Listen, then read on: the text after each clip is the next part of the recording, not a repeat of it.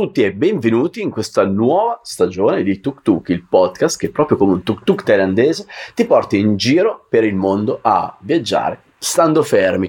Wanna go, ovvero i, le nazioni che vorrei visitare, i viaggi che vorrei intraprendere. In ogni puntata chiacchiero con un grande viaggiatore in merito appunto a luoghi che non ho mai conosciuto oppure viaggi itinerari che un giorno mi piacerebbe intraprendere. Oggi la puntata è di quelle davvero speciali. Parliamo di uno stato dove in pochissimi sono stati e ancor meno italiani. Sto parlando della Corea del Nord e oggi sul mio tuk tuk salirà niente po' di meno che Giuseppe, ovvero Progetto Happiness, un progetto web che vi consiglio assolutamente di seguire perché se non fosse stato per il Covid, Giuseppe stava realizzando un intero giro del mondo raccontando dai posti più disparati, dalle storie più assurde, che cos'è la felicità in giro per il mondo. È davvero una cosa super interessante, ma non perdiamo altro tempo, saliamo sul tuk tuk, yalla yalla, e andiamo in Corea del Nord con Giuseppe, Progetto Happiness. Ciao Giuseppe, come stai?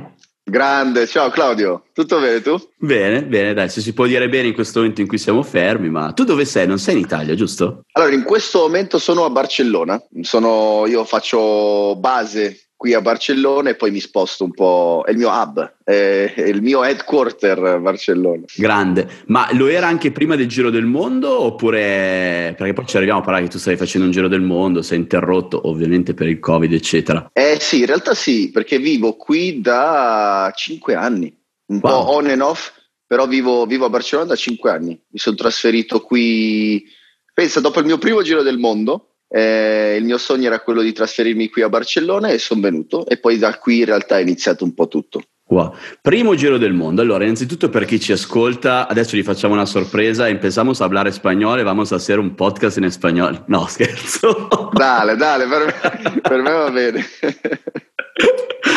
Oh, che se no i ragazzi davvero, però dovremmo fare una puntata podcast spagnola per i ragazzi, così conquistiamo un po' di follower, eh? Un po' di follower spagnoli. Per me va benissimo, per me va benissimo. Senti, dicevi, alla fine del mio primo giro del mondo, allora raccontiamo un po' di te perché oggi parleremo di uno stato in cui pochissimi sono stati, a me incuriosisce tantissimo, mi sono innamorato dei tuoi video e come ci raccontavamo prima fuori onda, io in realtà ti seguivo prima, poi hai cambiato nome, ti, ti ho ritrovato in quel video in Corea del Nord, ho detto ma io questo lo conosco, l'ho già visto e poi ho scoperto appunto che già ci, ti seguivo da prima, è una figata clamorosa, Corea del Nord ci sono stati pochissimi, tanti dubbi, tante anche paure secondo me, ma ci arriviamo. Prima voglio mh, spiegare, raccontare a chi ci ascolta chi è Giuseppe, Progetto Happiness, perché secondo me una breve intro, la tua storia è fondamentale per capire chi sei e come ti sei approcciato a questo paese. Ah, sono un semplice disoccupato che, che gira il mondo, forse questa è la descrizione più breve ma la migliore. No, a parte gli scherzi, come ti dicevo, Eh, mi laureo nel duemilasedici diciassette a Milano in marketing, eh, cosa che non mi interessava più di tanto, però ero spinto da un obiettivo che era quello di fare il giro del mondo. E quindi finisco la, la, la, l'università semplicemente per raggiungere il mio obiettivo principale, che era quello di viaggiare in giro per il mondo, parto. Primo viaggio in realtà fuori dall'Europa è stato il mio giro del mondo, perché io non ero mai uscito dall'Europa fino a quel momento. Quindi wow. immagina, immagina lo shock culturale quando sono arrivato per esempio in India, che è stata la terza tappa. Giuro, ero scioccato, ho detto ma dove cavolo sono finito? Perché cioè, non l'ho fatto step by step, sono andato proprio subito hardcore. Eh sì, l'India decisamente, io la chiamo sì. l'università del viaggio perché fatta quella puoi fare qualunque cosa, non sono le situazioni peggiori in assoluto ma vivi un po' di tutto e fatto quello sei in grado di fare veramente secondo me qualsiasi cosa, tu subito, hardcore, boom. Bravissimo, no la penso esattamente come te, l'India è perfetta per testare anche te stesso, però io non lo sapevo, io venivo da Londra, Parigi, Berlino, cioè queste città, queste nazioni che sono uguali a noi, cambiano di, di pochissimo. E poi boom, eh, un anno in giro per il mondo, trecentosessantacinque giorni in giro per il mondo, questo è stato il viaggio finale, però la mia idea era quella di viaggiare ininterrottamente fino a che ce la facessi economicamente, perché in realtà era tutto su di me, cioè non avevo nessuno sponsor, era finanziato da, dai, dai soldi, dai, dai risparmi che avevo messo da parte durante l'università, quando facevo il comm- lavoravo, facevo dei lavoretti come commesso, certo. Mentre studiavo avevo messo questi soldi da parte e sapevo che potevo viaggiare, sai, facendo un po' di volontariato di qui, fermandomi di là, avrei potuto viaggiare per tanto tempo, però alla mia famiglia, per tranquillizzare mia madre, che è la classica mamma del sud, eh, che si preoccupa, gli ho detto non ti preoccupare, tra un anno torno, ma non era vero, tra una, l'anno dopo io non sarei dovuto essere lì. Mia sorella invece ha preso queste parole alla lettera e dopo due mesi che ero in India, e in India sarò stato due mesi e passa, perché ho detto ma sì, tanto sto quanto voglio fino a che mi diverto, eh, mi chiama e mi dice Giuseppe io mi sposo, però ti aspetto, non ti preoccupare, a settembre ti aspetto così vieni. Allora, no. Claudio, in quel momento mi è caduto il mondo addosso, perché ho detto, ma come? Cioè, voglio viaggiare, voglio essere un'anima libera, voglio andare di qua, voglio andare di là. E invece, chiaramente poi ci sono dovuto andare, perché se no mia sorella mi avrebbe ucciso.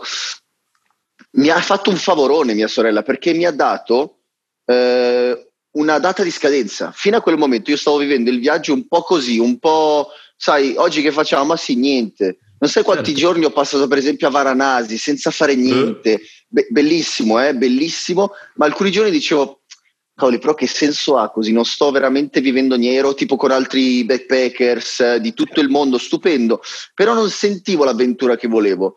Quando mia sorella mi ha dato quella sensazione di urgenza, quella, quel, quella data di scadenza, eh, ho capito che dovevo approfittare di ogni secondo, di ogni momento, e proprio culo, fortuna pazzesca, quando mi ha dato quella data io ho incominciato a muovermi seguendo sempre la bella stagione, sì, e quindi ho fatto tutti i paesi verso primavera e estate ed è andata alla grande. Dopo l'India ho fatto ehm, Thailandia, eh, Laos, Vietnam, Cambogia, Indonesia, Malesia, eh, Australia, Taiwan, Giappone, e poi sono passato all'altra parte, ho fatto Alaska, Stati Uniti, e poi davvero, davvero mi era finito il tempo, sono andato in Israele, fa, Palestina, e poi sono andato a Milano al, al matrimonio di mia sorella.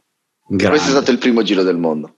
Tra l'altro abbiamo un sacco di cose in comune, perché non ti ho voluto interrompere perché il racconto era stupendo. Sai che anch'io, per la, l'argomento madri, eh, figata questo, dovremmo mm. far fare un podcast alle, alle rispettive madri di ogni viaggiatore, che secondo me vengono fuori delle cose incredibili. Anch'io a mia madre non gli avevo detto inizialmente faccio il giro del mondo intero, che stavo via tre anni. Gli ho detto io intanto vado in Australia senza aerei e tutto quanto, poi torno, me la gioco in Australia, non lo so, quindi proprio identica cosa. E la stessa cosa della scadenza l'ho vissuta anch'io, perché tante persone mi dicevano ma come fai a dire che fai mille giorni in giro per il mondo, ma dovresti avere la libertà di dire ne faccio quanti ne voglio eccetera. Sì, è un discorso che ha senso, però intanto avermi dato mille giorni mi permetteva di vivere quello che dici te, cioè di vivere appieno la giornata, perché dare una data di scadenza a volte è una delle più grandi fortune e privilegi che si possono avere.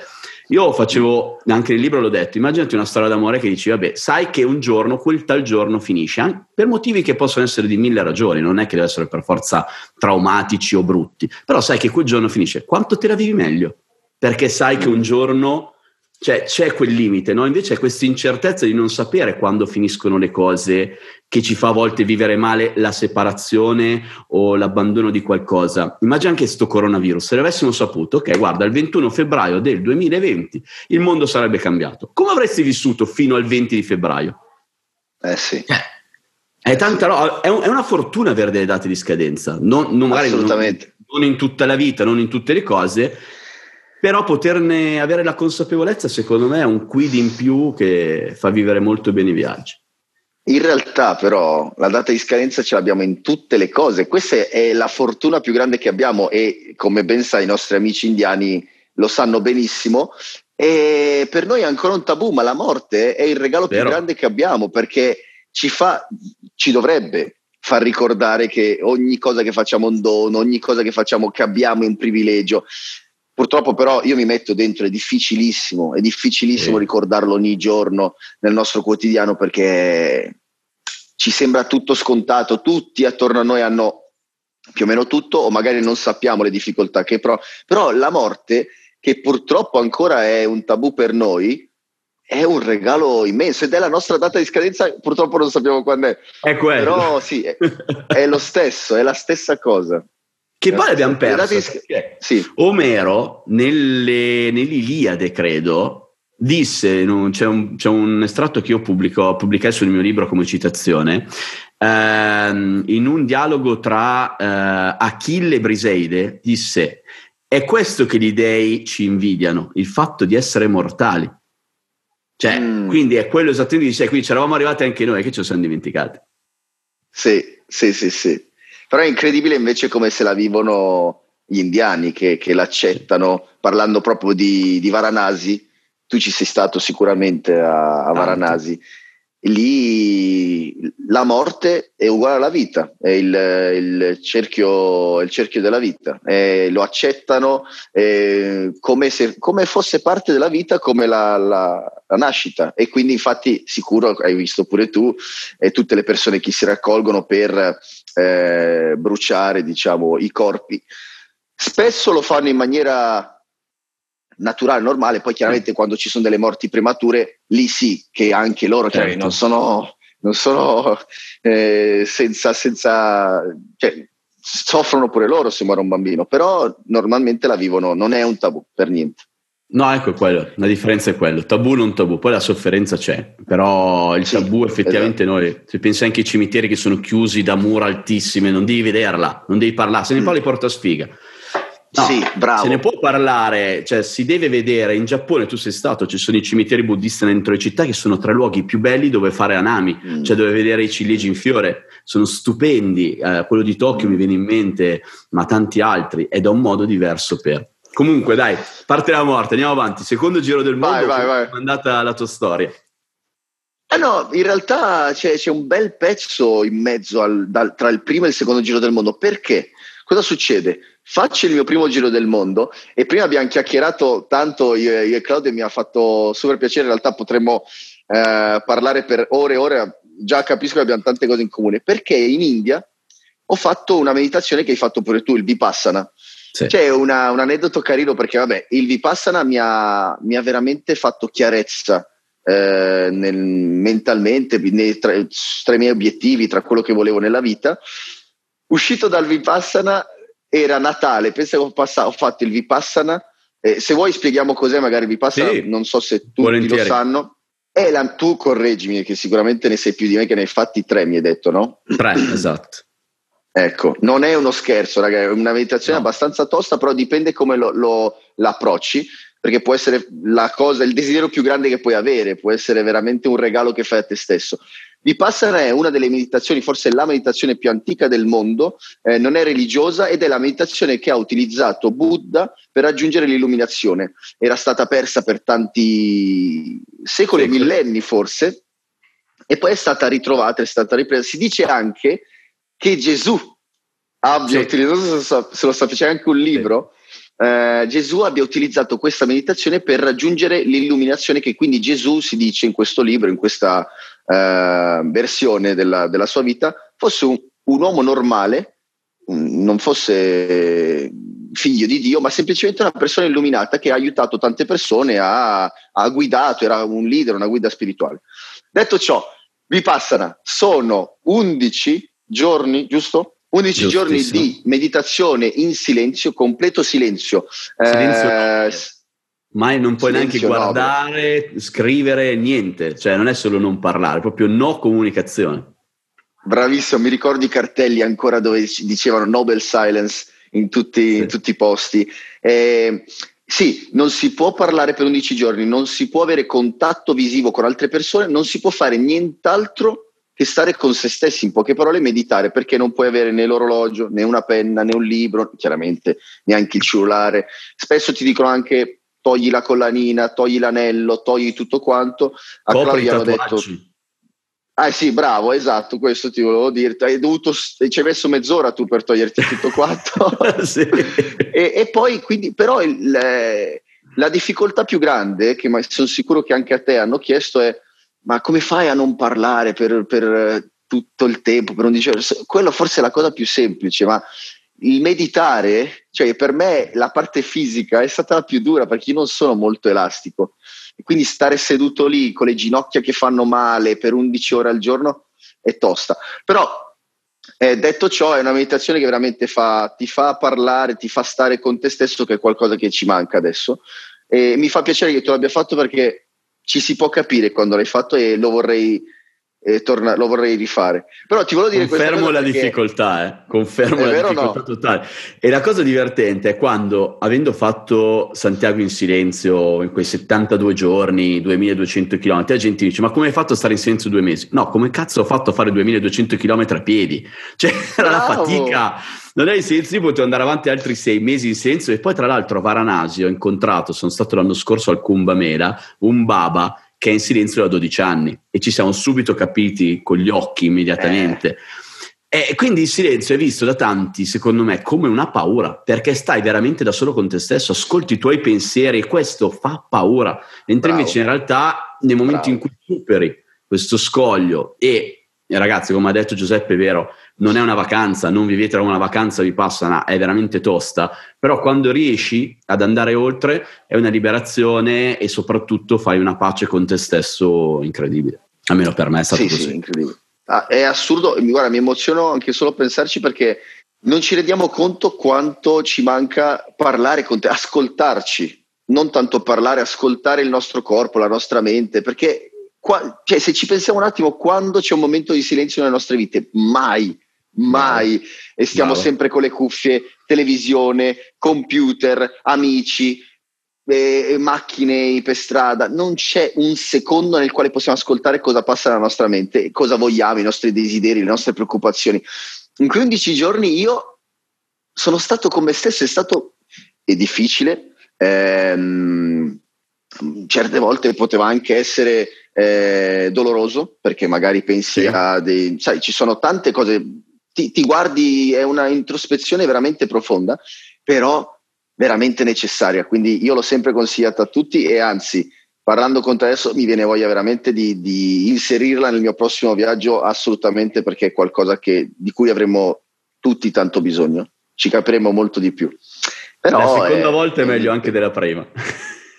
Sicuro, sicuro, sicuro. Come ti dicevo, eh, sarei molto più consapevole di quello che faccio, perché l'avevo fatta a ventitré anni, quando era per me solo una sfida, era per dire io ce la faccio, io non esco di lì fino al dodicesimo giorno, perché poi ti dicono, eh, non so se è uguale anche in Italia o in Nepal, dove l'hai fatto tu, ti dicono al secondo giorno molti di voi molleranno, al sesto giorno molti di voi usciranno, eh, perché sì. ci sono dei, degli step nella preparazione, nella nella tecnica che ti insegnano, che sono più duri e molti mollano, e, e quindi io l'ho presa come una sfida, ma è una stupidata prenderla così, la devi prendere perché ne hai bisogno tu, e poi l'ho capito dopo durante i giorni. Però detto ciò, abbiamo tante cose di cui parlare, io poi mi perdo perché mi emoziona parlare di queste cose. E, no, pensa a te che io ti dico l'ultima cosa perché è, è simpatica, ho fatto dodici giorni di meditazione Vipassana In, in, a Natale, quindi uh, son, sono entrato il diciotto, sono uscito il ventisette, non, adesso, una roba così. Quando sono uscito beh, sono andato direttamente a Bangkok, pensa a te quanto avessi bisogno poi di vivere dopo, a fare il Capodanno, cioè quindi dopo meditazione Vipassana in India, Calcutta, mistico, eh, spirituali, mistico e tutto, boom, Bangkok, Khao San Road, eh, bravissimo, bravissimo così. Però Ne avevo, ne avevo bisogno, cioè avevo sentito proprio, io volevo proprio, sono uscito di lì correndo, cioè avevo un, un, un fuoco dentro dopo aver fatto il Vipassana che non ci credi, e ho detto io voglio vivere duemila vite adesso, cioè avevo capito che volevo vivere tantissime vite, e poi son, mi sono sparato il Capodanno a Bangkok, che è, è qualcosa di assurdo. Detto ciò, basta, chiuso, perché sennò poi... No, del primo giro del mondo non ne parlo mai, non ne parlo mai perché tutti mi chiedono del progetto Happiness, quindi vabbè, sono felice di averne parlato un po' con te. Eh, sono tornato dal giro del mondo, pensa a te, vediamo se anche questa abbiamo in comune, non credo, con la convinzione di essere un figo, ho detto oh, io ho fatto il giro del mondo, torno e tutti quanti mi proporranno un lavoro, una proposta, cioè ci sarà la fila per me. Che anno era? In realtà è molto... È eh, l'anno in cui non tutti facevano il giro del mondo, era duemilatredici duemilaquattordici, capito? Cioè, ah sì, quando io sono era... partito, no, non ti caga nessuno, tutti a dare promesse, sì, figo, bello, ma poi alla fine soldi non ne arrivano. Niente, sono tornato, a parte che io, vabbè, non avevo fatto social, non ero social, non avevo fatto niente. Eh, avevo, avevo aperto un blog perché mi aveva obbligato mia sorella, perché ha detto dai che così hai un, un ricordo, almeno quello, perché se no non avrei avuto niente, non usavo Facebook, non usavo Instagram, non avevo niente, e, e quindi sono tornato ovviamente senza neanche dovertelo spiegare, non mi ha cagato nessuno, e, e quindi ho detto sai che c'è, lavoro qualche altro mesetto come commesso, che mi ero ripromesso di non farlo mai più nella mia vita prima di partire, ma ne avevo bisogno per riprendermi un po' di soldi da parte e partire per Barcellona, che era il mio sogno. Quindi faccio questo, lavoro per due mesetti eh, quando ero tornato, eh, vado a vivere a Barcellona, vado a vivere a Barcellona e finisco a lavorare in un, in un ufficio, cosa che non avrei mai pensato, giacca e cravatta, però comodo, mi piace.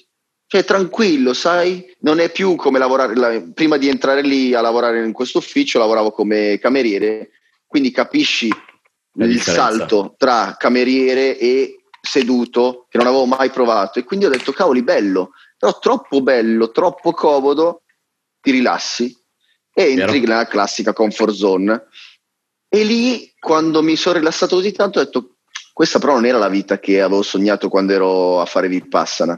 Ho detto ci vuole un bello shock, e lì ho pensato al progetto Liminis, che, for- che come dicevi tu era quello dal quale mi hai, mi hai conosciuto, e ho, ho preparato il progetto Liminis, che era una preparazione per l'Ironman. Eh, l'Ironman è il triathlon più difficile al mondo, io non ero assolutamente preparato, mi sono dato un anno di tempo per farlo, e quindi un anno di tempo per prepararmi a fare una sfida mentale e fisica potentissima. Mi ha cambiato completamente la vita. Eh, ti devo dire tutte queste cose perché poi arriviamo, è da qui che poi arriviamo al realizzi di potercela fare, insomma, cioè ti dà quella consapevolezza della forza interiore, che è anche poi forza Bravissimo. Esteriore, perché tu l'hai tramutata anche in uno sforzo fisico, non solo mentale, quindi immagino sia stato Grande. quello il passaggio. Ti abbraccerei, meno male che siamo distanti, anzi è un abbraccio che si può fare ancora.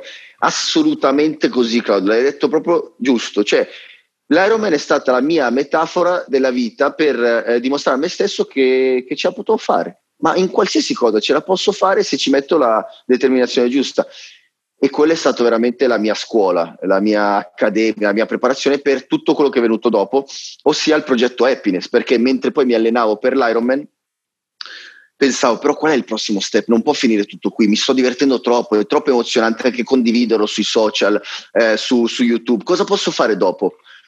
Mi manca viaggiare, quindi devo per forza viaggiare, mi manca troppo, sai, un anno allenarsi tutti i giorni, non poter mai fare niente, neanche mangiare patatine fritte, no, non puoi fare niente, devi essere perfetto perché sei diventato un atleta, sei un triatleta, certo. Quindi non puoi sgarrare, quindi avevo bisogno di quella, di ritornare a viaggiare, eh, la curiosità, la scoperta, ma in che cosa? E quindi avevo fatto uno step verso la parte spirituale, mettiamola così, che non mi piace neanche dirlo perché eh, non, non ha molto senso, però ho detto la felicità, voglio concentrarmi sulla felicità nei prossimi anni perché è la cosa più importante per me, e da lì è nato il progetto Happiness. E dopo aver finito l'Ironman eh, il sette ottobre duemiladiciotto, dopo un anno, avevo iniziato il sette ottobre duemiladiciassette, dopo un anno ho finito, mi sono messo a preparare il progetto Happiness, che è quello che sto facendo adesso. Eh, ci ho messo poi un anno a preparare il progetto Happiness, che era il giro del mondo, questa volta veramente in trecentosessantacinque giorni, eh, non avevo detto una bugia, era proprio così, eh, toccando tutti i continenti e intervistando persone straordinarie, eh, tribù, eh, personaggi iconici, eh, chiunque potesse insegnarmi qualcosa sulla felicità. L'idea era quella di mettere insieme tutte queste testimonianze e poi fare, creare, eh, elaborare una forma della felicità, se esiste. Eh, questo era, questo è quello che sto facendo adesso, e questa era la mia idea prima di partire. E poi niente, il quindici settembre duemiladiciannove sono partito per, per questo nuovo giro del mondo. Era il mio ventinovesimo compleanno. La mia idea era quella di tornare dopo trecentosessantacinque giorni a casa il giorno del mio trentesimo compleanno, quindi data simbolica, simbolica per noi. Certo. Sì. Eh, con forse la forma della felicità in tasca o sicuramente come una persona diversa, un uomo diverso, ormai a trenta anni non sono più un ragazzo, magari sono, sono un signore, sono, sono diventato un adulto. Guarda che i trenta eh, sono i nuovi venti, eh. Così. Te lo dice uno che sta arrivando ah, a quaranta giugno, ah, okay, quaranta no. Sono i nuovi trenta, vai sereno. Eh vabbè, ti va, ti va bene, sembro più vecchio di te io, mi, mi porto no. peggio di te.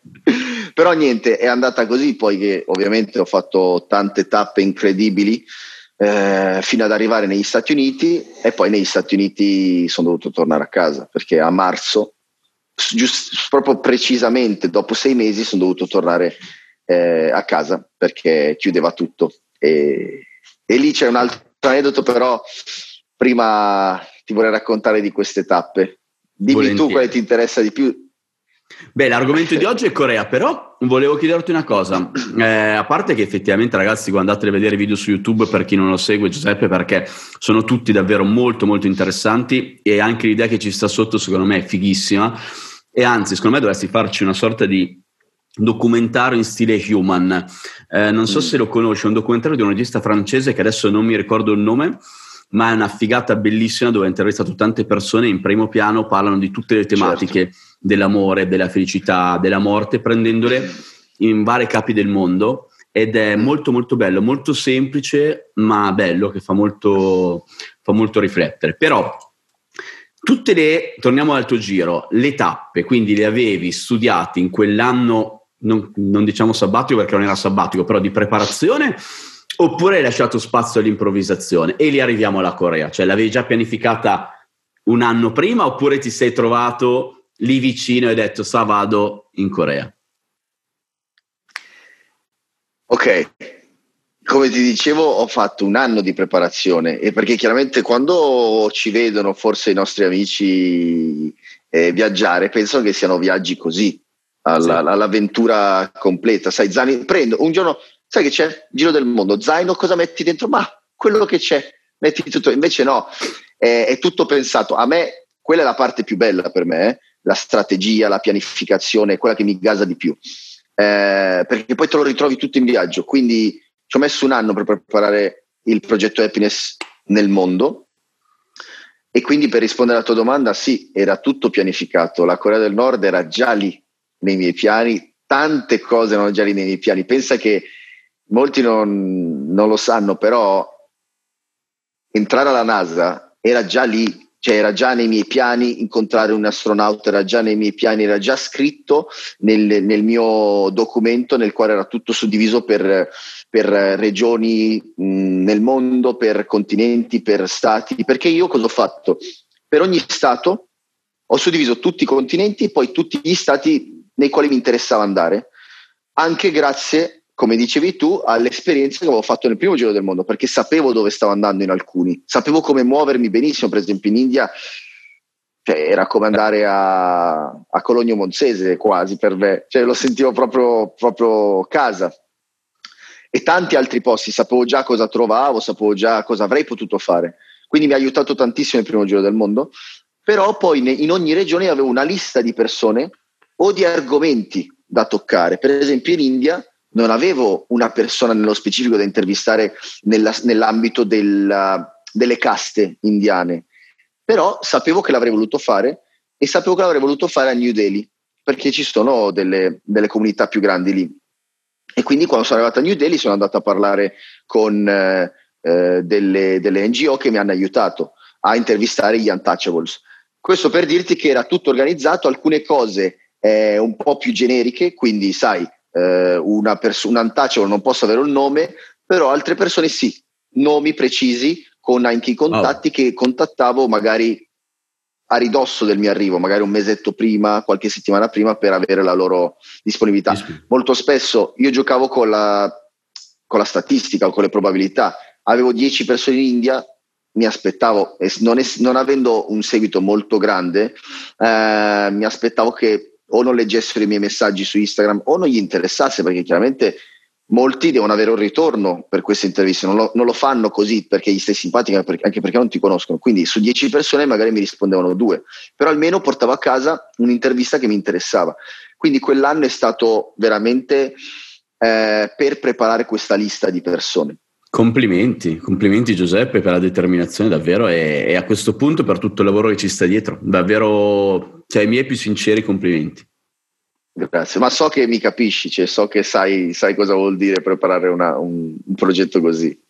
Sì, però mi lascio molto spazio di improvvisazione, ti dico, ti dico la verità, eh, anzi adesso a rivedere cose che ho fatto, eh, da un lato dico figata che erano cose nate sul momento, però dall'altro mi dicevo, se avessi avuto una programmazione migliore avrei potuto sviluppare meglio certe dinamiche, certe storie e probabilmente costruire ancora meglio il progetto, il progetto Trip Therapy, che però vabbè, poi anche il suo lato della spontaneità e dell'improvvisazione è anche un tratto distintivo e ci sta, però ti faccio i complimenti perché un anno a sognare posti, non vederli ma sognarli, agognarli, studiarli, pianificarli è più duro che fare il Vipassana sicuro.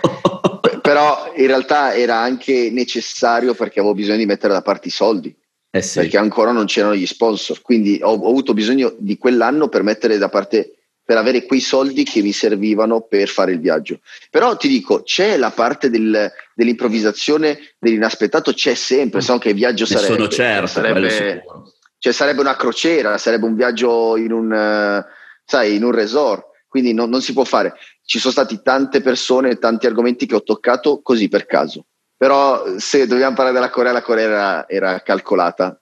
Vai, non allora... mi aspettavo.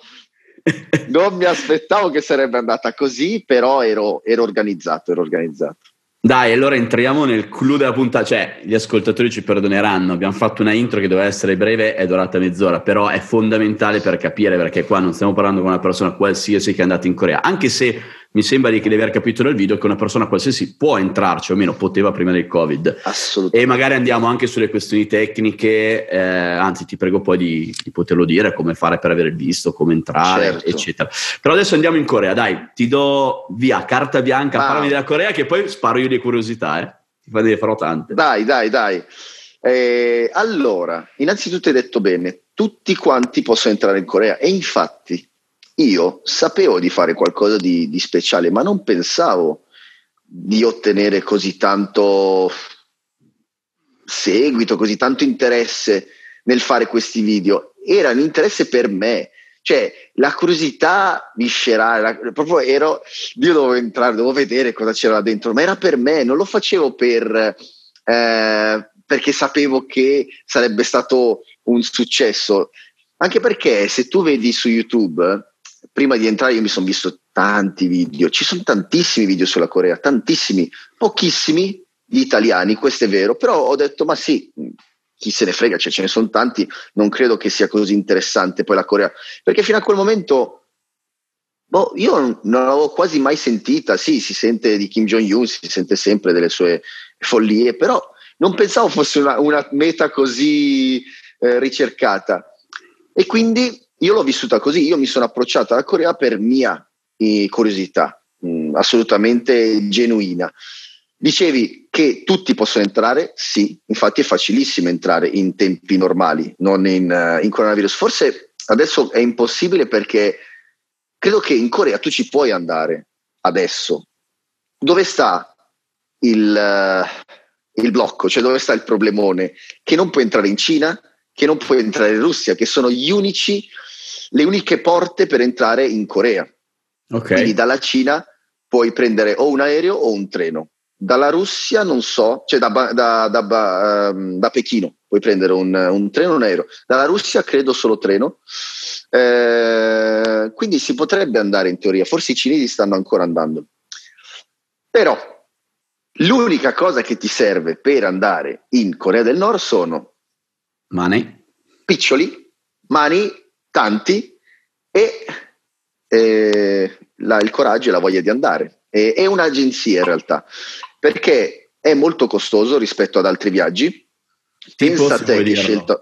Giusto, avere una certo, certo. range di prezzi. Ti do due prezzi.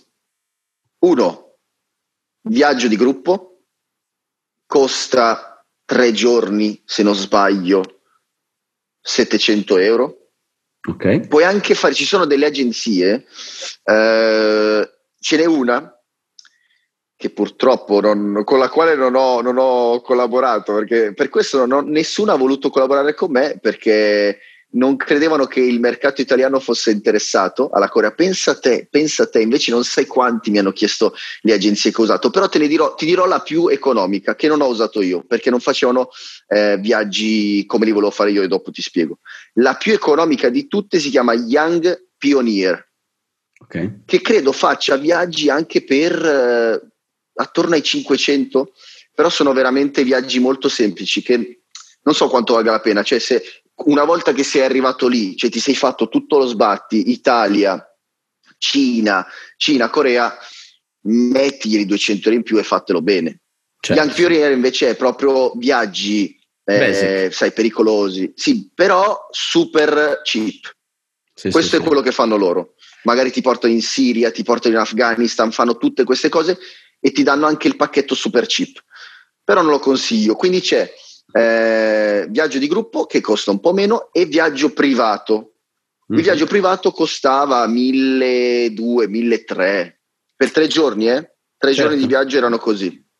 Considerate, per chi Beh. ci ascolta, che il mercato cinese, questo io lo so per il discorso Tibet, non è abbastanza comune questo discorso qua di viaggi di gruppo e viaggi privati così cari, perché anche il Tibet, mh, col fatto che è una regione autonoma, sì, autonoma per modo di dire, cinese, eh, ci puoi andare solo con un gruppo, solo comunque con una guida, quindi o tour privato o tour di gruppo, e io mi ricordo che entrai in un tour di gruppo di sei o sette giorni e pagai qualcosa come seicento-settecento euro, ed erano di quelli super cheap perché costa anche molto di più e ti portano a vedere solo le cose che vogliono loro, eccetera eccetera. Quindi in quell'area di mondo è una cosa abbastanza normale, da noi sembra una, una follia in sì. qualche modo, ma lì, ed è studiato, un pacchetto studiato non per gli occidentali ma per gli orientali, è assolutamente normale, giusto? Correggimi se sbaglio, Giuseppe. Più o meno. Assolutamente sì. E pensa a te che io ho dovuto fare una scelta molto difficile ai tempi, ba- di, di, basata sul budget che avevo, tra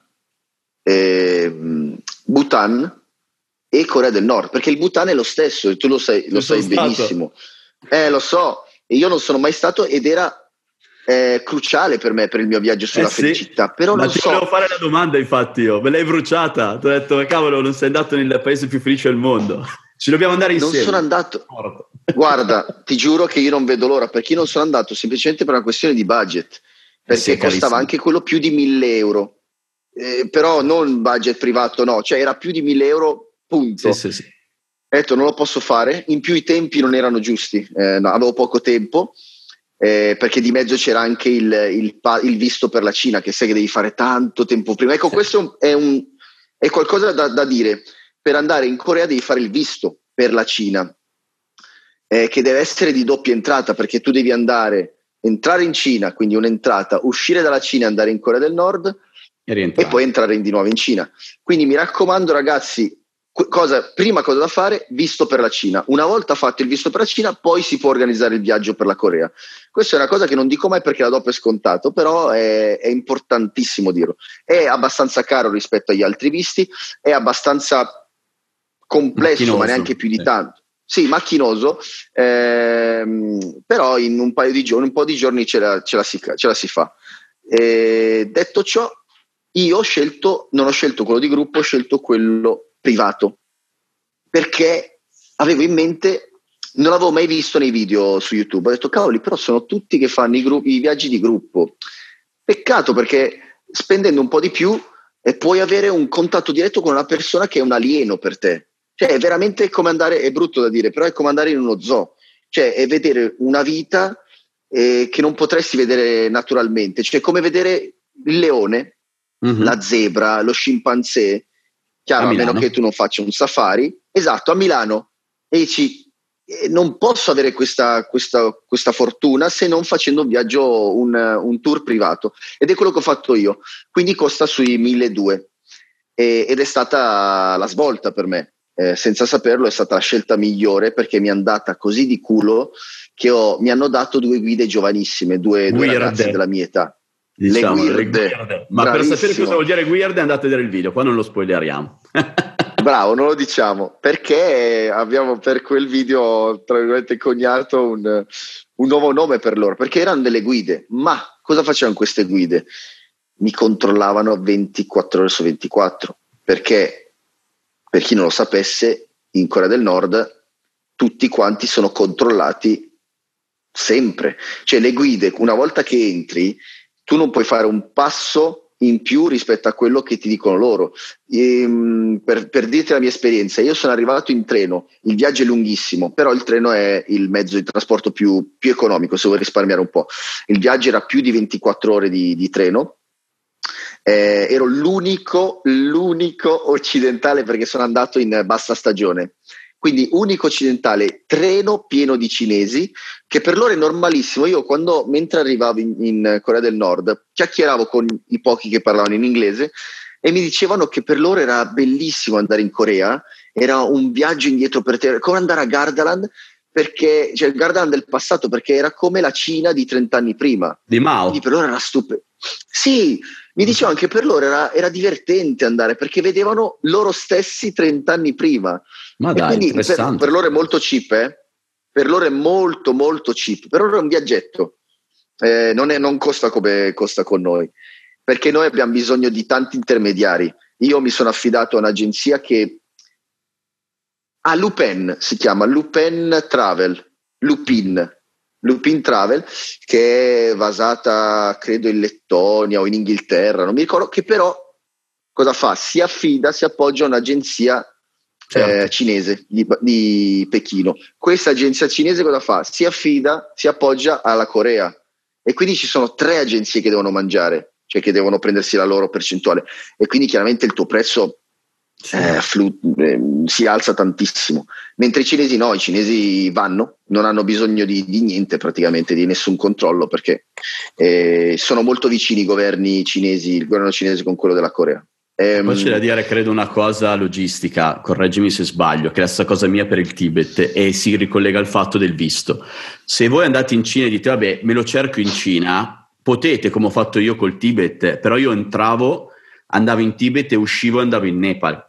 Se voi volete il multiple entry visto cinese, dovete dichiararlo che andate in Corea, e quindi dovete avere tutto eh pronto. Sì. Quindi dovendo avere eh tutto sì. pronto vuol dire fare tutto dal vostro paese o dal paese precedente alla Cina, e che vuol dire, come dice Giuseppe, un incremento di costi per tutta una serie di intermediari. Ho detto giusto? Bravissimo, bravissimo, bravissimo. È così, e spesso e volentieri non vale neanche la pena, perché sì, magari risparmi boh, centinaio di euro, però eh, devi farti uno sbatto incredibile, e spesso hai quei giorni lì che magari certo. non vuoi spendere facendo, facendo questi giri. E quindi io ho fatto tutto, ho fatto tutto dall'Italia. In realtà no, ho fatto il visto dall'Italia chiaramente, e poi mentre ero in viaggio ho concordato il tour con eh, il tour operator, quindi mentre ero in, eh, in India in realtà, okay. qualche mesetto prima, anche perché se fai il tour privato, questa è una cosa interessante, non ti devi attenere ai giorni che ci sono sul sito, ma puoi scegliere tu i giorni. Ah, figata. Cioè tu dici ok, sì, io arrivo otto otto, voglio stare tre giorni e eh, addirittura puoi scegliere alcune cose da vedere, ma sono quelle, come sì, dicevi tu, a catalogo. Sì, è così. Tu in quel, in quel uh, il prezzo che paghi c'è hotel, che poi ne parliamo, cibo, che poi ne parliamo, E, e le guide e tutti i tour, è tutto, tutto incluso. Tu non dovresti spendere neanche un centesimo, a parte se vuoi comprare dei souvenir. Eh, ti dico questo perché non hai la scelta di niente, puoi avere delle preferenze, ma alla fine decidono loro. Cioè, se tu dici guarda, non voglio andare a vedere quella statua, non voglio andare, vorrei pref- preferisco questo, ti dico eh, non si può, però decidono tutto loro. L'hotel, ah ok, aspetta, perché ci sono così tante cose che tu fermami, fammi domande. Vai vai, interessantissimo. Pechino, Pechino parti, eh, più di ventiquattro ore di treno veramente, però abbastanza comodo, eh, ti danno da mangiare, eh, anche qui tutto incluso. Poi i cinesi, davvero per mia sorpresa, sono cordialissimi. Sì, io sì, ero, sì, sì, vivevo sì. nel... Io non lo sapevo, era la prima volta, e quindi vivevo nel pregiudizio dei cinesi freddi, eh, calcolatori, eh, molto egoisti, che pensano soltanto ai soldi. Questa è la mia visione, mentre invece, raga, sono generosissimi. Mi sembravano indiani quasi, sai la vita nel treno indiana? Sì, uguale, sì. Un po' più magari pacati. Eh, i rutti c'erano sempre, eh, perché i cinesi ruttano tanto quanto gli indiani, è incredibile. Però sputano di più. La loro cultura. A voglia, mamma mia, incredibile, pazzesco. Però vedi, la differenza è che non sputano rosso come gli indiani. Gli indiani è sputano, vero. Sai, si masticano cosa, il tabacco. In, in, sul treno non potevamo parlare, ma mi offrivano tutto, mi offrivano da man- loro mangiare, mi offrivano l'acqua, il tè, qualsiasi cosa, era bellissimo. Vero, confermo. E quindi si creava questo, si instaurava questa amicizia senza parole, un'amicizia fatta di sorrisi, di sguardi. ventiquattro ore così. Arriviamo dentro a Pyongyang che nevicava, c'era un freddo pazzesco, tutti che si affacciano a vedere eh, la città buia, non si vedeva niente dal, dal, dal treno, perché tutta la città di Pyongyang è senza luce praticamente, ci sono pochissime luci perché ehm, non, non arriva l'elettricità, ci sono dei, dei, chiamano, dei degli embarghi, sì, okay. Sì, in, in Corea del Nord non arrivano tante cose perché l'ONU ha imposto dei, delle, delle sanzioni molto pesanti e quindi l'unica luce che c'è è quelle, mh, quella creata dai, dai pannelli solari che ogni casa più o meno ha, e pensa che Pyongyang è la città più sviluppata, quindi arrivo, non si vede niente e credimi che mi sentivo in un film sovietico degli anni cinquanta sessanta, c'era veramente tutto così, marce, eh, i megafoni che sparavano a, a cannone le marce militari, eh, tutti militari dappertutto. E quando ho messo il piede nella stazione di Pyongyang ho detto cavolo, dove sono, sono arrivato? Sono eh, emozionatissimo, emozionatissimo, paura tanta, eh, perché ti fanno mille controlli, ti controllano tutto quanto. Io avevo le idee ben chiare, non volevo eh, infrangere nessuna regola, anche perché era da pazzi, veramente, è da pazzi eh, scherzare con la Corea, non c'è veramente niente da scherzare. Chiaro, poi nel video l'avrai visto, si scherza un po', ho, ho fatto delle cose che non si doveva, ma sono cavolate in realtà. Il fatto di non dover dire Corea del Nord, scappa, cioè anche certo. Loro lo sanno, sono un turista, sono uno stupido turista occidentale, quindi loro non dicono Corea del Nord, loro dicono Corea. Certo. Per loro è Corea, poi c'è l'altra parte della Corea, ma è sempre loro e se la riprenderanno per loro prima o poi. Eh, arrivo e mi, eh, mi vengono a prendere le due guide, per mia sorpresa due guide, due ragazze molto giovani con il, l'autista, quindi per quattro giorni e tre notti io sarei dovuto stare con loro tutto il tempo. Eh, non sarei potuto uscire dall'hotel senza di loro, quindi con la macchina incominciamo a chiacchierare, cerco un po' di rompere il ghiaccio, ma ero un po' imbarazzato anch'io perché davvero ti senti davanti a persone completamente diverse da te. Poi io mi ero preparato tanto, eh, avevo parlato con penso un giornalista israeliano che era già andato e mi aveva consigliato anche di non usare la videocamera, di usare solo il cellulare. Ecco, mm-hmm. Questo è un buon consiglio che vi do, se volete dei souvenir, se volete fare dei video, assolutamente no la videocamera, assolutamente no il microfono, perché quella è quasi familiare per loro. Le televisioni ce l'hanno anche loro, chiaro, hanno delle macchinone degli anni ottanta, però più o meno capiscono che stai facendo qualcosa per la televisione. Il cellulare no, cioè pensano che sia per fare foto, certo. non, non capiscono bene, sono, sono confusi. Anche la GoPro Forse, la GoPro io l'ho portata, l'ho usata poco perché sembra un po' spy cam, capito? Sembra qualcosa sì. di spionaggio. E ti hanno io anche beccato in qualche modo con la GoPro, mi ricordo la scena della cameriera. Eh sì, sì, sì, quella, quella non la diciamo, quella, quella non la spoileriamo, andatevela a vedere. Quella è figa, quella è figa. Però consiglio spassionato che mi hanno dato anche a me, quindi do anche a voi, cellulare. Riprendete tutto col cellulare e chiedete sempre il permesso. Questo è quello, ti stavo dicendo, non volevo infrangere nessuna regola, quindi ho seguito tutte le regole che mi avevano dato, il briefing della, eh, dell'agenzia cinese con la quale mi ero affidato, eh, e in più perché sono veramente stretti con queste regole, cioè non, per esempio non puoi fare delle foto eh, a una statua tagliando parti del corpo, viene considerato oltraggio e puoi veramente essere deportato, andare in carcere per così poco. Non puoi girare il giornale, non puoi piegarlo sulla foto del leader di Kim Jong-un, questo viene considerato oltraggio. Ehm, devi, devi comunque fare dei, degli inchini che ti dicono loro, devi, devi veramente prostrarti, e fa parte del gioco. Io, a me non è pesato perché era veramente essere in un, in un altro pianeta, quindi eh, sono le loro regole e ci si sta. Chiaramente io non ho nessun rispetto per Kim Jong-un, però bisogna, è il loro leader e, e se entri nel loro paese devi rispettare le loro regole. Questo eh, in generale da davanti a... quindi è assolutamente esatto, corretto. Esatto, perché per loro è, è la norma, è la regola, quindi devi rispettare anche loro. La cosa più importante però è rispettare il più possibile loro stesse. Io chiedevo sempre, costantemente, ero quasi fastidioso perché per ogni passo che facevo, posso?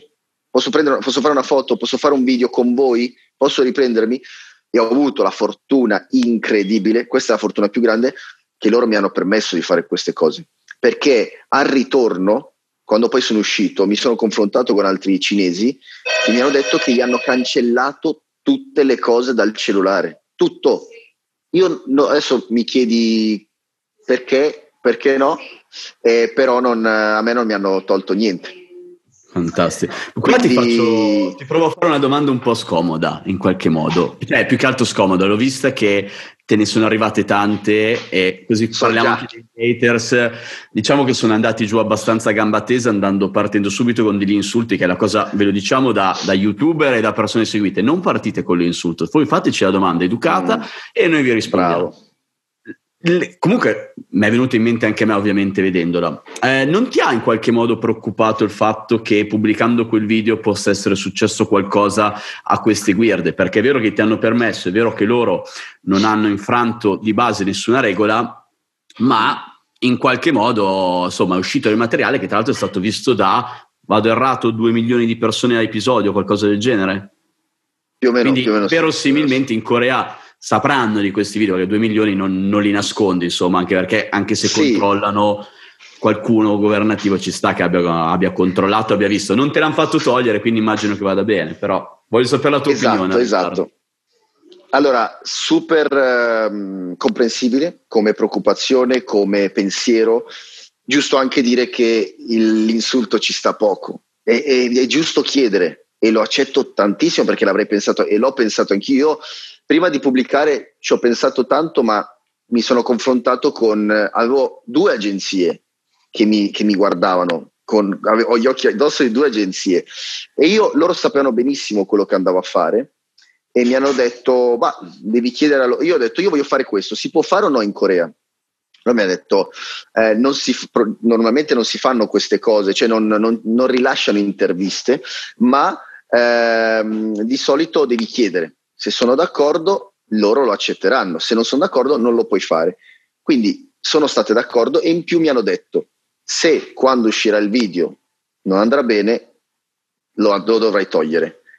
E quindi okay. le agenzie non mi hanno mai detto niente, non mi hanno, non mi hanno più detto niente, però loro sanno, loro sanno il mio lavoro, loro, loro sapevano che avrei fatto questo e mi hanno detto, tu mettilo, se succede qualcosa, se c'è bisogno di toglierlo te lo diremo, e non okay. mi hanno mai detto niente. Tu però non hai Quindi, modo di avere notizie delle guirde, perché ovviamente loro no. sono bloccate. Okay.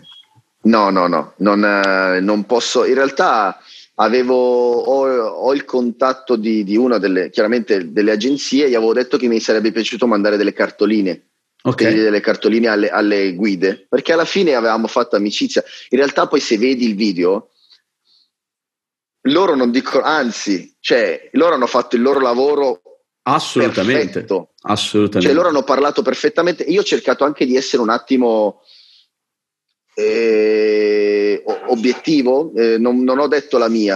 Infatti all'inizio del video dico, io dirò io dirò quello che vedo, vi descriverò quello che vedo, però non, non, non mi lascerò andare a delle opinioni personali, ed è quello che ho cercato di fare.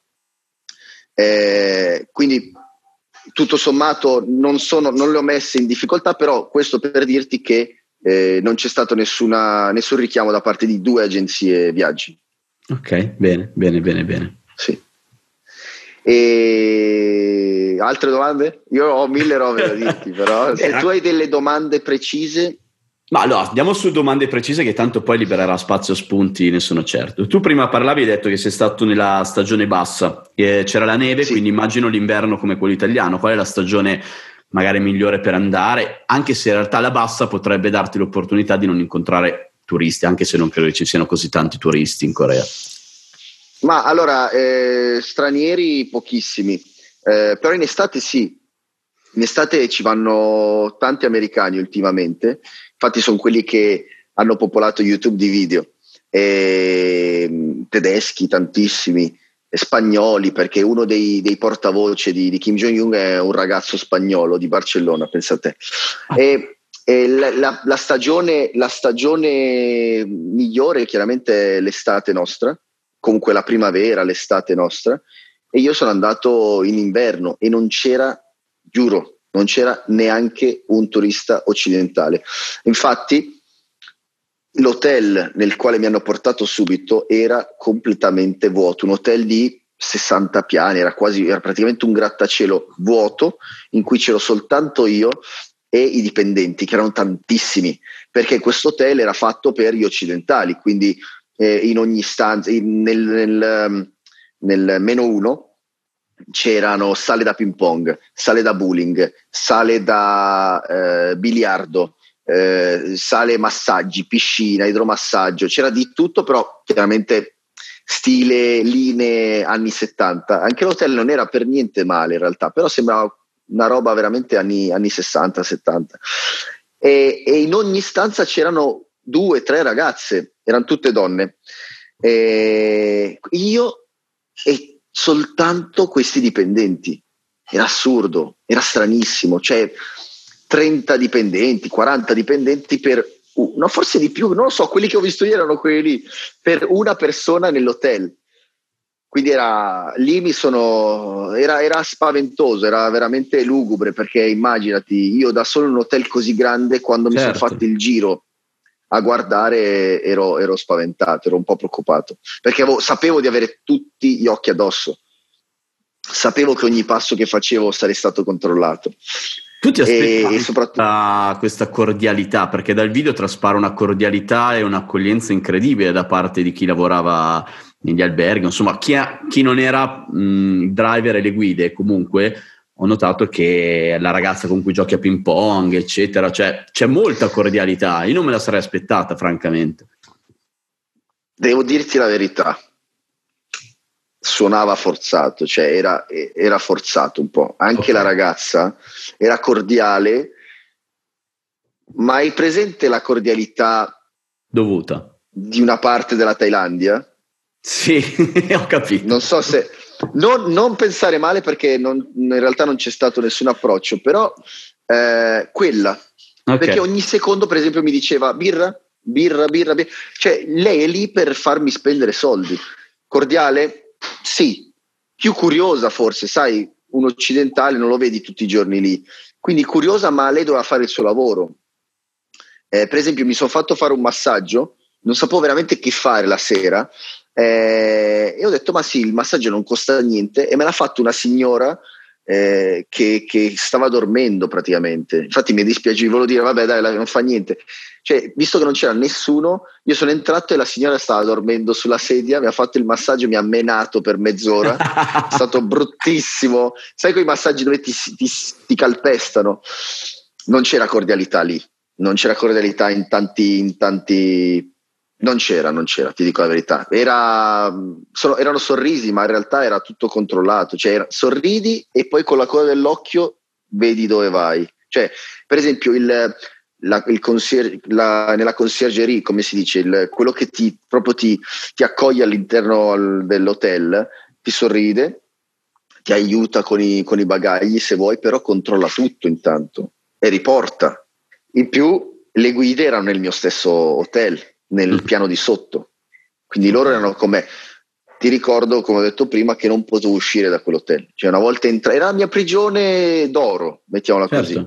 Una volta entrati io non potevo uscire da quell'hotel fino al giorno dopo. Noi ci davamo appuntamento alle otto del mattino, quindi io facevo, dovevo fare colazione prima eh, da solo, quindi loro la facevano in, un, in una stanza, io la facevo in un'altra. Non chiedermi perché, non abbiamo nel primo giorno non abbiamo mai mangiato insieme. Io ho chiesto il perché, mi hanno detto oggi è così. Quando eravamo, siamo andati a fare a pranzare, il ristorante era enorme, avrà, poteva contenere duecento persone e mi hanno dato una sala immensa a me e loro hanno mangiato in uno stanzino. Quel momento in cui della videocamera, della GoPro che avevi citato prima, loro erano in un altro stanzino, non so perché, certo. Ma comunque e funziona così. Eh, tu arrivi in hotel, ti danno la stanza, la stanza è, è carina, eh, la televisione eh, dà anche, trasmette dei canali francesi, arabi, chiaramente, che puoi vedere soltanto tu. La popolazione non ha accesso a nessuna rete televisiva, non ha accesso a internet, non ha accesso a niente ecco. che non sia nazionale. Eh, utilizzano un intranet. Pensa che ho visto i loro cellulari, volevo riprendere ma non me l'hanno fatto riprendere. Eh, è stato super interessante perché hanno dei cellulari che ha, loro dicono che sono coreani, invece non è vero, sono cinesi, ma di marche che non conosciamo, sono semplicissimi, sembrano degli Alcatel a colori. Ma sono eh, degli smartphone o sono tipo il Nokia trentatré dieci? Smartphone, sono degli okay. smartphone, ma si vede, sai quelli tutti sgranati, cioè proprio la qualità bassissima, i primi okay. smartphone. Okay. Che sicuramente qui costerebbero, non lo so, cinquanta euro. Hanno internet, cioè puoi fare tutto con quelli, eh, però chiaramente utilizzano il loro intranet. E pensa te che loro possono fare anche acquisti online nel loro intranet. Mi ha fatto vedere che possono acquistare vestiti, possono vedere film online. E che film possono vedere? Eh, anche quelli occidentali, ma tipo io ho detto che film, che film puoi scaricare? Ho detto guarda il Re Leone, Eh, Kung Fu Panda, tutti i film che non ti fanno vedere cosa c'è fuori, certo, comunque che, che non, non, non c'è un richiamo alla, alla, al mondo occidentale, o comunque non c'è un richiamo diretto. Pazzesco, quelli, se li, quelli se li vedono, sì. E però mi raccontavano che possono anche fare acquisti tipo vestiti eh, da questi, da questi non, poi non so come funziona, come glieli mandano, però è strano perché loro me l'hanno detto. Io non l'ho mai messo in dubbio in realtà, lo, lo metto in dubbio adesso con te, perché non c'è la struttura per spedire le cose, cioè non, non c'è la posta, non c'è, non c'è niente, capito? Quindi boh, loro me l'hanno detto, i, i, i film li ho visti, loro, loro due ce li avevano e ricordiamo okay. che chiaramente loro, sono, loro possono farmi vedere quello che vogliono e io posso prenderlo come verità, ma in più voglio sottolineare che loro fanno parte dell'elite. Certo. Della Corea del Nord. A Pyongyang ci sono i figli, i parenti dei comandanti, dei, dei, degli alti gradi del, eh, dell'esercito, perché sono gli unici che hanno un po' di potere acquisitivo in, eh, in Corea. Tutto il resto vive fuori da Pyongyang e vive come disperati, che è quello che ho visto poi il giorno dopo quando è successo quella cosa lì, che è successo un incidente, eh, che ho, sono riuscito a vedere uno stralcio della vera vita in Corea. Ma in Pyongyang sono tutti, fanno parte dell'aristocrazia, fanno parte di quell'elite che ti dicevo che ha tutto, ha la televisione, probabilmente ha anche il frigo, anche se non, non, non mi convince molto perché ho fatto quella domanda se hanno frigo, lavatrice, ma uh-huh. e lei mi ha detto assolutamente sì, però con che, mi ha, ho qualche dubbio su quello perché la luce non ce n'è, eh, i soldi sono quelli che Vero. sono, eh, quindi è, è molto, è molto. Pensa a te che quando sono entrato in un ristorante si vede in uno dei. Me lo ricordo. Si vede in uno dei video. Cioè è assurdo che io entro in un ristorante e dentro al ristorante mi trovo un muro di lavatrici e frigoriferi. E allora io dico alla mia guida: ma scusa, è un ristorante o un negozio? No, no, li appoggiano lì per poi distribuirli. È strano. Infatti io ho detto: ma e ce l'avete tutti? E lei mi ha guardato come per dire che domanda è? Certo, certo che ce l'abbiamo tutti. Lì sono dei dubbi che... Chi è che non va al ristorante a comprare una lavatrice? Dai su, anche tu. Bravo, che mondo esatto. vivi? I ristoranti che ti riempiono di cibo fino, fino a esplodere. Com'è il cibo anche coreano? Lì ha... Oh mio Dio, oh mio Dio. Guarda, io avevo delle aspettative altissime perché consiglio di vedere per prepararsi Eh, i video di un ragazzo che si chiama Indigo Travel, che è ah, un ragazzo okay. australiano, sì. è molto famoso in realtà, fa dei video eh, ci, ci mette in realtà poca emozione secondo me, però sono molto utili, sono molto utili per capire. E lui continuava a dire che il cibo coreano fosse incredibilmente buono. Infatti, beh, quello della Corea del Sud sì, è molto buono, cioè mi è capitato di mangiarlo, mi è piaciuto tanto, ma quello della Corea del Nord dai video non mi è sembrato così buono. Mamma mia, io mi sono dato questa risposta, forse essendo in bassa stagione dove dovevano cucinare soltanto per me, era tutto in scatola, era tutto, sai, erano delle robe già precucinate, ma orribile, orribile. Eh, fanno tanto barbecue, sai, il barbecue coreano è molto famoso e anche loro fanno barbecue, però sta tutto di benzina, perché chissà che, che cosa usano per fare il fuoco, brutto, proprio brutto. Bevono birra, cioè con me hanno bevuto tanta birra, siamo andati anche in un birrificio, però ripeto, tutto quello che vediamo è quello che vive un turista, uno, e quello che può vivere l'alta società di Pyongyang, ma loro sono venti milioni? A Pyongyang c'è forse un... sì, a Pyongyang c'è una piccolissima parte di, di tutto il paese, e tutto il resto come vive? eh Non bene sicuramente, perché se già vivono così nella miglior città della Corea. Una delle cose che mi ha colpito di più dei tuoi video è che mi dici che praticamente dal treno vedi delle, come delle sorte di mh, finti edifici che coprono quello che c'è dietro, in qualche modo. Se vuoi raccontare questa è stata la mia impressione. Questo... Sì, questa è stata la mia impressione, perché durante tutto il tragitto non si vede più in là che la prima casa. Credimi, non vedo l'ora che tu andrai per dirmi, cavoli, sai che ho visto, eh? Questo sì, questo no, la penso come te, la... perché non ho avuto modo di confrontarmi con, con altre persone sulla Corea, però questa è stata la mia impressione, perché si intravedono poi i palazzi che ci sono dietro. E perché il primo è coloratissimo, sempre brutto in realtà, però perché il primo è coloratissimo, curato, e quelli dietro sembrano capanne? Chiaro. Capito? E, e poi tutti...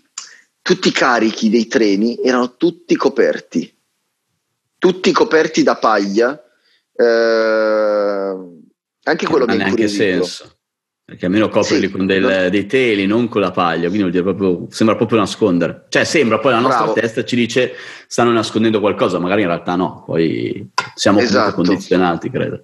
Ma allora hanno tantissimo da nascondere in realtà, ti dico la verità, cioè io non voglio, non sono assolutamente, sai, complottista, cerco per forza, infatti il mio video è abbastanza soft rispetto agli altri che magari puoi trovare online, cioè parlo, parlo poco di, di tutti, diciamo, gli intrallazzi che hanno, però ci sono.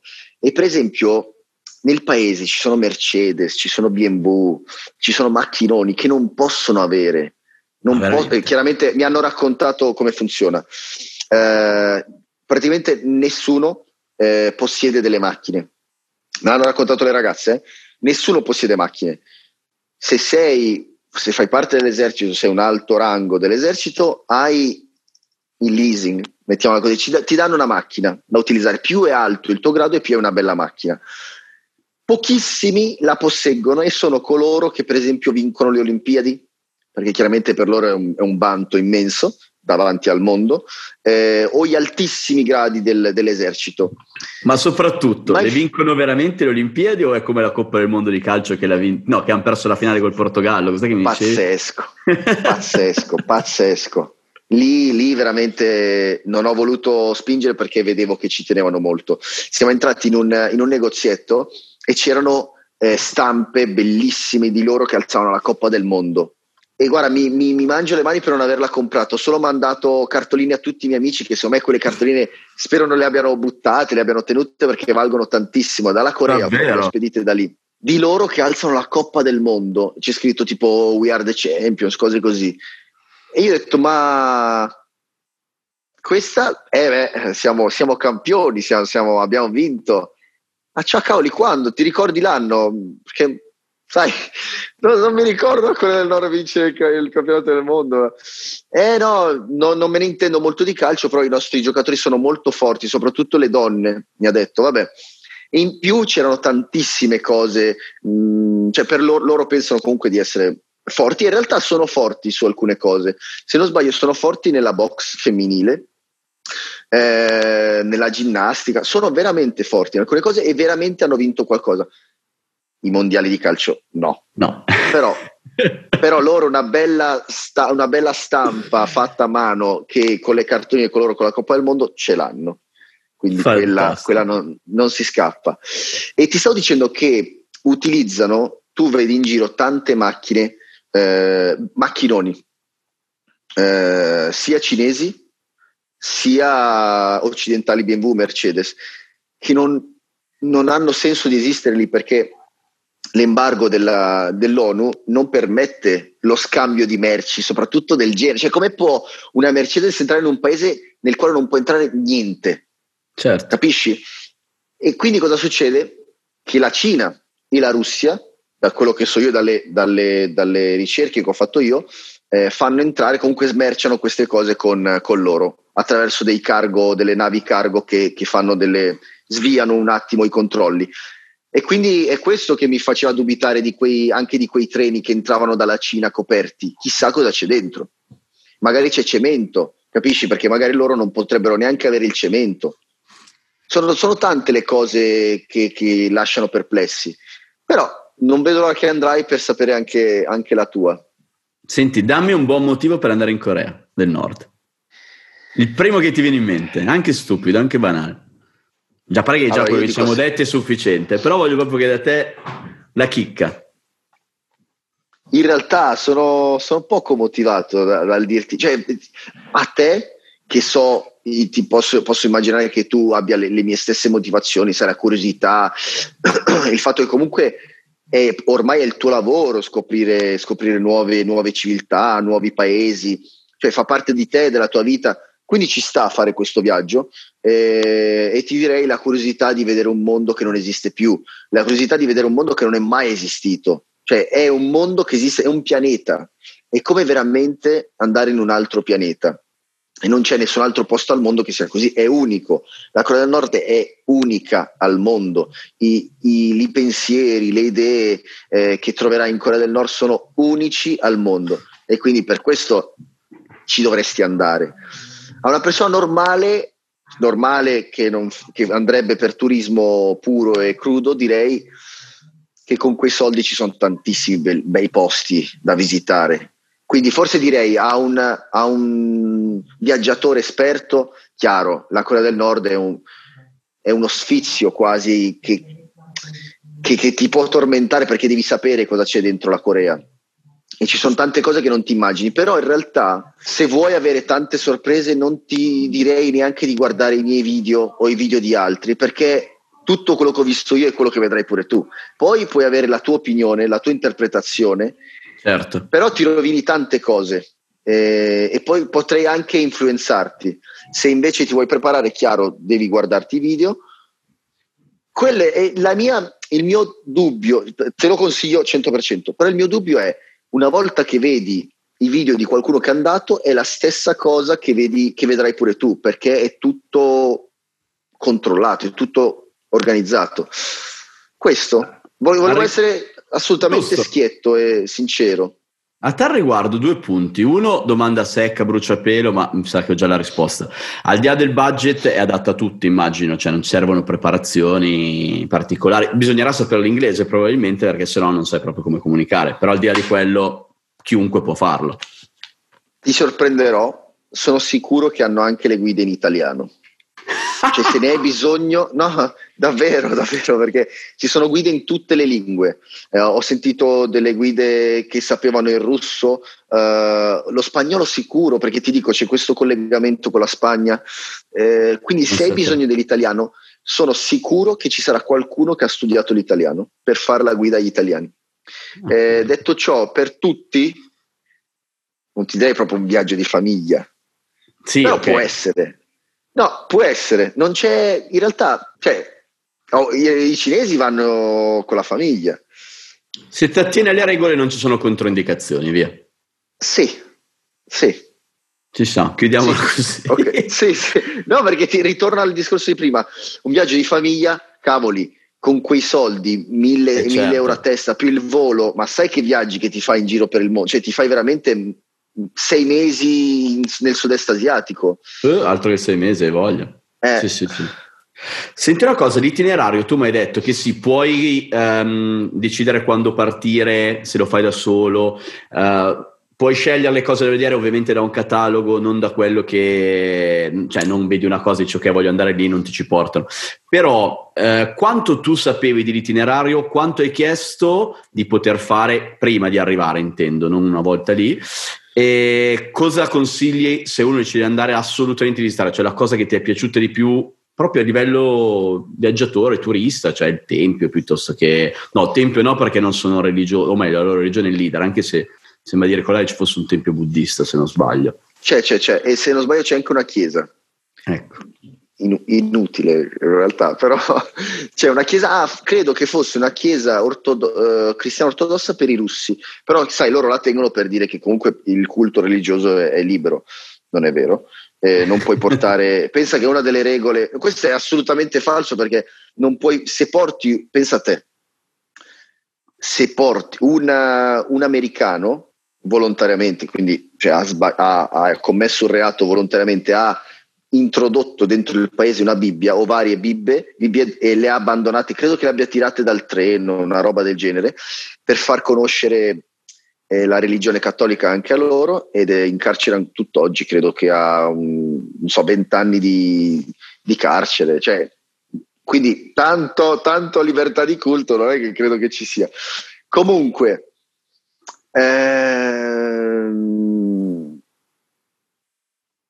aspetta, qual era la domanda? Sull'itinerario, tipo tu hai accettato tot curt l'itinerario che ti ha ah. proposto l'agenzia o hai detto no vabbè io vorrei fare questo piuttosto che quest'altro, l'avete aggiustato, com'è? Perché tipo il Tibet no, non puoi scegliere, cioè, hai quegli itinerari standard e sono quelli. Il Bhutan invece, dove anche lì avevo la guida e il driver e costa tanto, sì. Tu puoi fare l'itinerario che vuoi, basta che lo preventivi, cioè tu devi dire prima il giro che fai, tutto qua, non puoi sì. stravolgerlo in corso d'opera, però non c'è nulla che non puoi vedere del Bhutan a priori.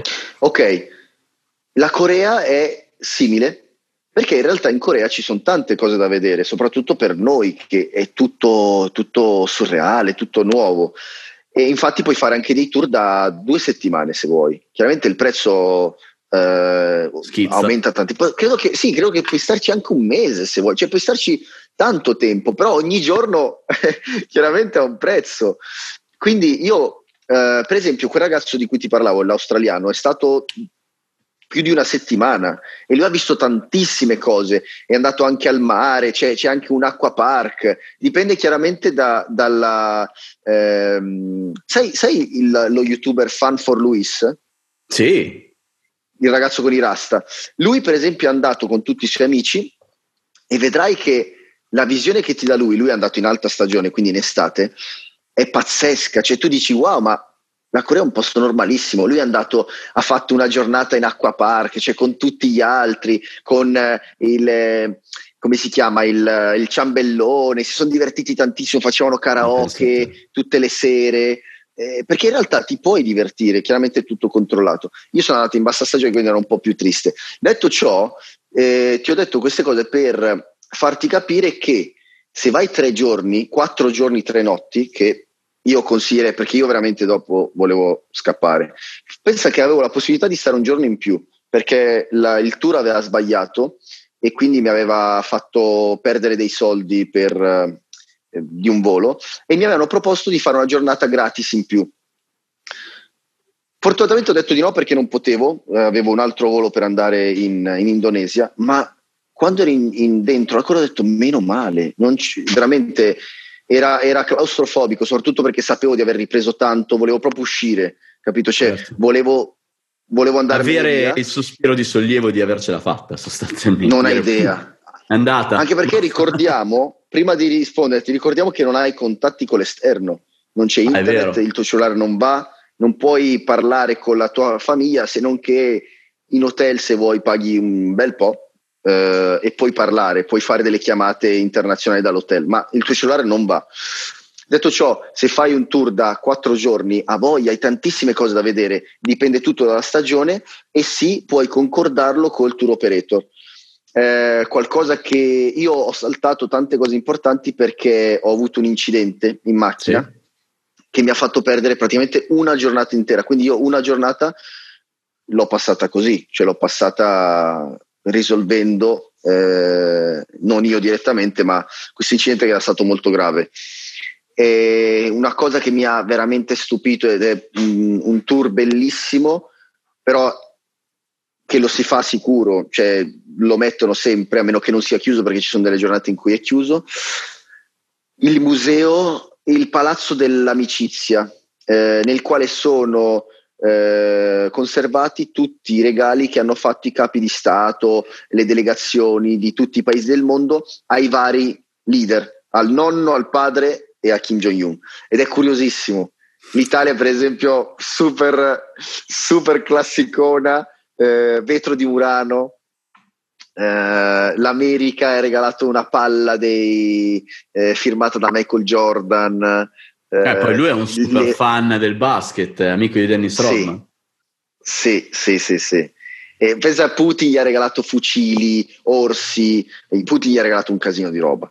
Eh, Stalin gli aveva regalato un treno intero, anche Mao Zedong gli aveva regalato un treno, una barca, e sono tutti conservati, cioè sono certo, dentro il museo. Gigante. Quindi quello sicuro, enorme, enorme, pazz- assurdo, davvero. Eh, a parte quello, una cosa che mi sarebbe piaciuta visitare è il, eh, la demilitarized zone, la zona okay. di confine tra Corea del Sud e Corea del Nord, che di solito vedono tutti, la devo vedere anch'io, non l'ho fatto perché è successo quell'incidente.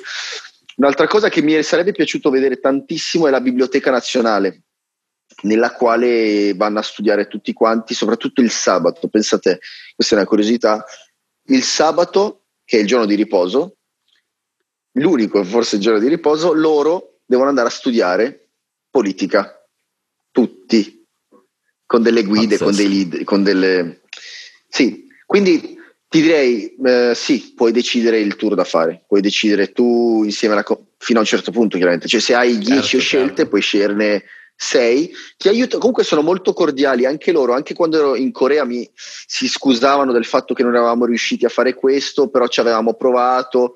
Ehm, cercano di farti vedere il più possibile, cioè più possibile, più quello, più, più cose possibili, perché alla fine hai pagato tanto, loro lo sanno che per te è tanto, per loro è tantissimo, tu sei, sì, tu sei comunque un'entrata importante per il paese, vogliono che tu sia felice, vogliono che tu torni a casa dicendo che la Corea è bellissima, non è come dicono le televisioni, quindi vogliono eh. assecondarti. Senti, l'ultima domanda, dai, perché stai andando veramente lunghissimo, ma l'argomento è stra interessante, quindi me lo immaginavo. Una cosa che avresti voluto mostrare o registrare, quindi o mostrare oppure che hai registrato e non l'hai mostrata nel tuo video e che non hai potuto per questioni magari di tempo oppure appunto di possibilità, cioè cosa, cosa avresti detto, cavolo, sta cosa mi ruga proprio non riuscire a essere riuscito a mostrarla? Due cose, due cose. Una semplicissima, eh, il computer, perché hanno... hanno veramente una, cioè un computer degli anni novanta, capito? Cioè il, il software Floppy. Dentro, sì, cioè a quei livelli lì, e non, non te lo fanno riprendere, assolutamente. Infatti avevo visto anche su internet delle riprese di scuole con tutti gli schermi piatti, con i, i studenti che scri- fanno finta di scrivere con gli schermi spenti, cioè capisci, non sai dov'è la realtà o no, però i computer che ho visto io erano vecchissimi e non me l'hanno fatti riprendere.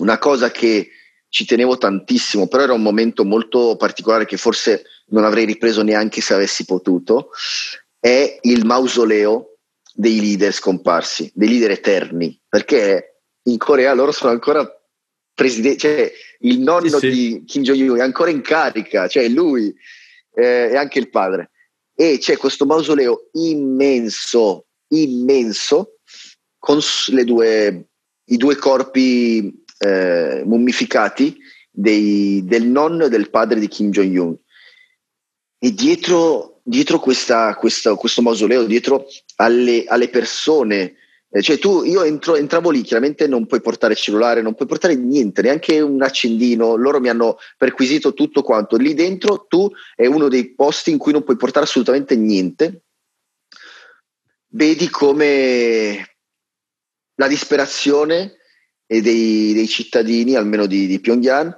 nel vedere i loro leader, cioè come se fossero, io ho visto persone che piangevano come se fossero appena morti e, ed era assurdo, era, era straordinario vedere tutti quanti vestiti con gli abiti eh, tipici eh, che piangevano disperati, ma veramente mh, ti ripeto, come se fossero morti il giorno stesso. E chiedendo il perché, chiedendo chi fossero quelle persone alle mie guide, mi raccontavano che erano, pensa a te la distanza che abbiamo culturale, erano sì, ci sei? Erano proprio nel momento erano i migliori operai delle fabbriche che come ricompensa dopo mesi e mesi di lavoro avevano ottenuto l'onore di andare a visitare le tombe dei leader eterni. E quindi immaginati Pazzesco. Per loro l'emozione, cioè una volta nella vita poter fare quella cosa era un'emozione pazzesca e, e tu puoi avere quella, eh, quell'onore soltanto se lavori tanto, quindi quello è il loro la loro gratificazione, la loro, sì, la loro gratificazione Pazzesco. È lavoro bene, lavoro tanto per andare a visitare mio padre, perché per loro lo chiamano padre. Cioè loro vedono prima i leader e poi la loro famiglia, per loro sono padri, ma padri veri, non soltanto eh, padri leader, eh, guide, eh, sai, spirituali, sono i loro genitori, i loro padri. E chiaramente, Pazzesco. Infatti chiedendo anche alle guide, dicevo ma come ti senti? Mi fa, come ti sentiresti tu se tuo padre morisse? Uguale mi sento io. Sono rimasto… Diremmo minchia. Rimasto, sì, faccio wow… Però ogni giorno, sì, io, loro mi dicevano, ogni giorno noi, noi ci svegliamo pensando a loro e con la volontà di eh, renderli orgogliosi di noi, perché loro ci guardano, loro sono sempre con noi, ci sono stati dappertutto chiaramente. E, e quindi quello, avrei voluto eh, documentare, testimoniare quello che ho visto là dentro perché è unico, unico al mondo. E, pazzesco. Sì. Pazzesco davvero. Giuseppe, grazie davvero, cioè, allora la curiosità già era tanta, adesso dopo questa chiacchierata ancora di più, e sta sicuro che quando si torna a viaggiare ti disturberò ancora, ma stavolta via WhatsApp perché, certo. Perché a questo punto mi hai veramente incuriosito ancora di più, nel senso che effettivamente vale la pena vederla per uno come, come me, come noi, per capire cosa, cosa sì. può esserci di là. Quindi io ti ringrazio davvero tanto, davvero. È stata una puntata interessantissima, interessantissima. Grazie di cuore a te per, per l'invito. Spero di non essere stato troppo logoroico, di non aver parlato troppo. Non so, in realtà, quanto, quanto, da quant'è che stiamo parlando? Un bel po'. Non, eh, avevo perso… L'ora l'abbiamo superata, quindi ce eh, n'era tanto. Voglia. E poi ce ne sarebbe ancora da parlare, quindi guarda, veramente, sì, veramente sì. bello. Senti, ma non adesso l'ultima cosa, proprio per lasciarti. Sì. Coronavirus permettendo, ripartirai con il progetto Happiness in giro per il mondo o sono cambiate un po' le, le cose? Così con questa proprio ci, ci salutiamo e seguite ragazzi il progetto Happiness Giuseppe perché veramente contenuti stra interessanti. Assolutamente sì, torno, non vedo l'ora, non vedo l'ora di tornare. Eh, appena si potrà tornerò a viaggiare in giro per il mondo e probabilmente andrò a visitare quei posti che mi mancano e lì eh, ti chiederò lo stesso favore di aiutarmi, di darmi consigli. Bhutan non sono mai stato, tai, eh, Tibet non sono mai stato e tanti altri posti che hai visitato tu, quindi sì, tornerò a viaggiare e ti, ti chiederò sicuramente consigli. Grande. Il primo che ti do è cerca di farti fare ambasciatore del tuo paese nel mondo, perché io sono ambasciatore di Piacenza nel mondo e quando mi, il sindaco mi diede questa onorificenza disse te lo do, tanto non vale niente per quello che vale, no? Cioè alla fine è un titolo che non vale Cavoli. Assolutamente nulla. In Bhutan paghi il trenta per cento in meno se sei ambasciatore della tua città nel mondo. Che bomba! Grande, non ci avevo mai pensato, grandissimo. Ma non lo Ma sapevo neanch'io. Farlo... Aspetta, aspetta, questa è curiosissima, questa è super interessante. E puoi richiederlo soltanto nei post, nel posto in cui sei nato? O come no, funziona? Non lo so. A me lo diedero quando tornai dal giro del mondo e quando praticamente col discorso di Sivola del nostro tour operator io ero in Nepal e stavo organizzando il viaggio in Bhutan, dove siamo andati prima io e Nicolò a vederlo per i fatti nostri, e parlando col D M C nepalese Eh, mi disse ma tu con tutto quello che hai non è che hai un passaporto diplomatico, una cosa, perché costerebbe meno, e io scherzando ho detto no, però sono ambasciatore della mia città nel mondo, fammi avere i documenti e vediamo cosa si può fare. Allora io persi addirittura l'onorificenza, perché era un foglio di carta, niente di più. La chiesa e il mio comune mi stamparono il fatto che nella lista degli ambasciatori di Piacenza del mondo c'era il mio nome e mi fecero il trenta per cento di sconto. Wow, ma sei un grande. No, allora devo stalkerare Sesto San Giovanni, vediamo se, se ci stanno. Grande, beh, ci grande, sta. Bellissimo. Dai, mi hai dato veramente una dritta importante. Bene, come bene. Pensato. Ah, beh, ma neanche... Grazie mille, Claudio. Davvero, è, te, stato, è stato una chiacchierata super piacevole, davvero. Anche per me. Buona vita. Ciao, anche a te. Ci vediamo presto, eh.